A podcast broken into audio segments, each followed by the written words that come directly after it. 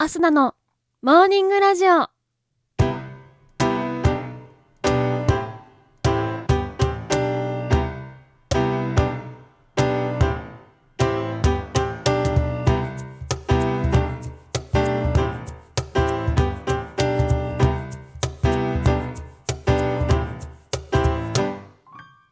皆さんおはようございます。そして本日9月9日木曜日、お誕生日のあなた、おめでとうございます。この番組はバイオリン弾きのアスナがあなたの今日一日が少しでも楽しくスタートできるようお手伝いをする番組になっております。今日のお天気や一日をワクワク過ごせるお役立ち情報などお話をしてまいります。どうぞ最後までお付き合いお願いいたします。それでは今日も早速お天気のコーナーから参りましょう。本日9月9日のお天気です。北日本から東日本は曇りや雨となるでしょう。特に午前中は東海や北陸で雷を伴った激しい雨の降るところがあり、午後は北海道から東北北部にかけて雷雨となるところがある見込みです。落雷や突風、短時間強雨などに注意してください。西日本は晴れるところが多いでしょう。ただ近畿では朝のうちまで雨が降る見込みです。南西諸島も晴れますが、一部でにわか雨がありそうです。最高気温各地平年並みか平年よりも低いところの多い予想となっております。東京都最高気温23度の予想です。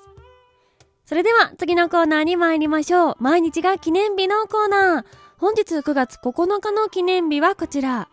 重陽、菊の節句、世界占いの日、救急の日となっております。重陽、菊の節句、こちらは季節の節目に伝統的な年中行事を行う五節句のうちの一つとなっております。九が奇数で、陽の極数であり、その九が重なることから重陽といい、とてもめでたいこととしてお祝いされております。重陽に関連した記念日として、重陽が長寿を祝う節句でもあることから、食べ物を捨てることなく食べきることは健康長寿にもつながるとして、食べ物を大切にする日。めでたい日には栗きんとんを食べる習慣があったことから栗きんとんの日。平安時代に行っていた着せ綿という風習から、美肌へ導く化粧水の日とされております。続きまして、世界占いの日。こちらは9月9日が重陽の節句なこと、ノストラダムスの終末の予言の日が1999年9月9日とされていたこと、明治4年9月9日に時間の数え方を西洋式に改めたこと、この日が救急の日で、占いは運命の救急であるとのことから制定されております。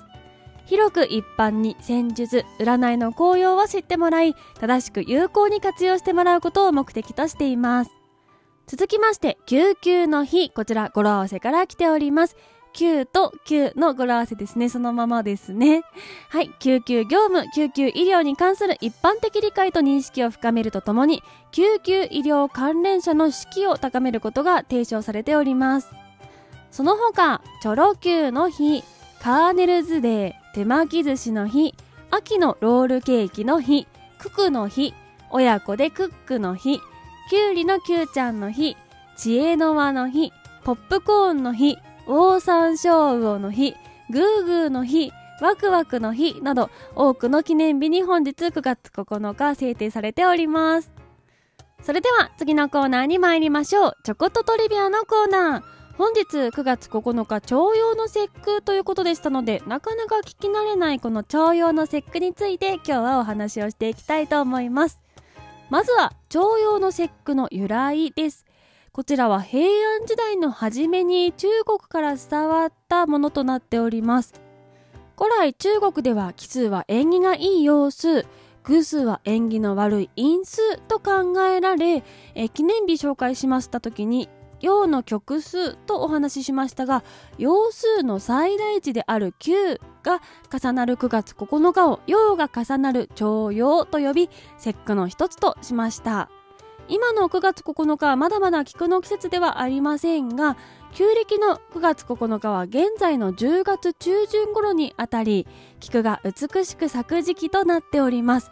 菊は邪気を払い長寿の効能があると信じられ、この行事に用いたため、菊の節句と呼ぶようになりました。続きまして、重陽の節句何を食べるのというお話です。桃の節句はちらし寿司、端午の節句はかしわ餅というように、重陽の節句にも食べるものがあります。まずは菊酒。蒸した菊の花びらを器に入れ、冷酒を注ぎ、一晩置くことで香りを移して作ります。現代では菊の花びらを散らした杯に冷酒を注いで飲むことが主流となっていますが、飲むと長寿になると言われているお酒となっております。また、作物の収穫時期と重なるため、栗ご飯を食べて祝う風習や、栗きんとんの日であるというのもお話しいたしましたが、栗きんとんを食べて祝ったりもしておりました。また、くんちにナスを食べると中風にならないという言い伝えもあります。くんちとは収穫を祝う秋祭りの総称の一つで、旧暦の9月9日に行われていたことから、くにちからくんちという風になまって名前が定着したと言われております。現在は新暦に直していますが、長崎くんちや唐津くんちなど聞いたことある方もいらっしゃるんではないでしょうか。さて、そのくんちにナスを食べると中風にならない、中風とは発熱や悪寒、頭痛などの総称で、重陽の節句にナスの煮浸しや焼きナスなどのナス料理を食べ、不老長寿や無病息災を祈りました。そして最後に、どんなことを行うのというお話です。桃の節句ですと、ひな祭りとしてひな飾りを出したり、端午の節句には鯉のぼりを出したりしますが、菊の節句、どんなことをするのでしょうか。まずは、美肌へ導く化粧水の日の由来にもなっている行事として、菊の着せ綿というのをちょっとお話をしました。菊についた朝露を綿に染み込ませ、その綿で顔や体を拭い、健康や長寿を祈るとのことです。そして菊湯、菊枕、こちらは菊を湯船に浮かべた菊湯に入ったり、乾燥した菊の花びらを詰めた菊枕で眠ったりということのようです。菊の香りには邪気を払う力があると信じられておりました。そして菊合わせ、こちらは大切に育てた菊を持ち寄り、その美しさを競う催しとなっております。現在でも品評会や鑑賞会が行われているそうです。ということで、今日は重陽の節句についてお話をいたしました。なかなか馴染みのないものかなと思いますが、今年はお花屋さんで菊を買ってきて、ちょっと花瓶に挿してみたり、菊の花を浮かべたお酒飲んでみたり、ぜひこの重陽の節句楽しんでみてはいかがでしょうか。といったところで、本日のモーニングラジオ、お別れの時間が近づいてまいりました。この番組は平日毎朝6時半に更新、そして時々生配信もやっております。ぜひ番組ポチッとフォローしていただきまして、またアスナに会いに来てください。それでは今日はこの辺で、いつもの参りましょう。今日も一日元気にいってらっしゃい。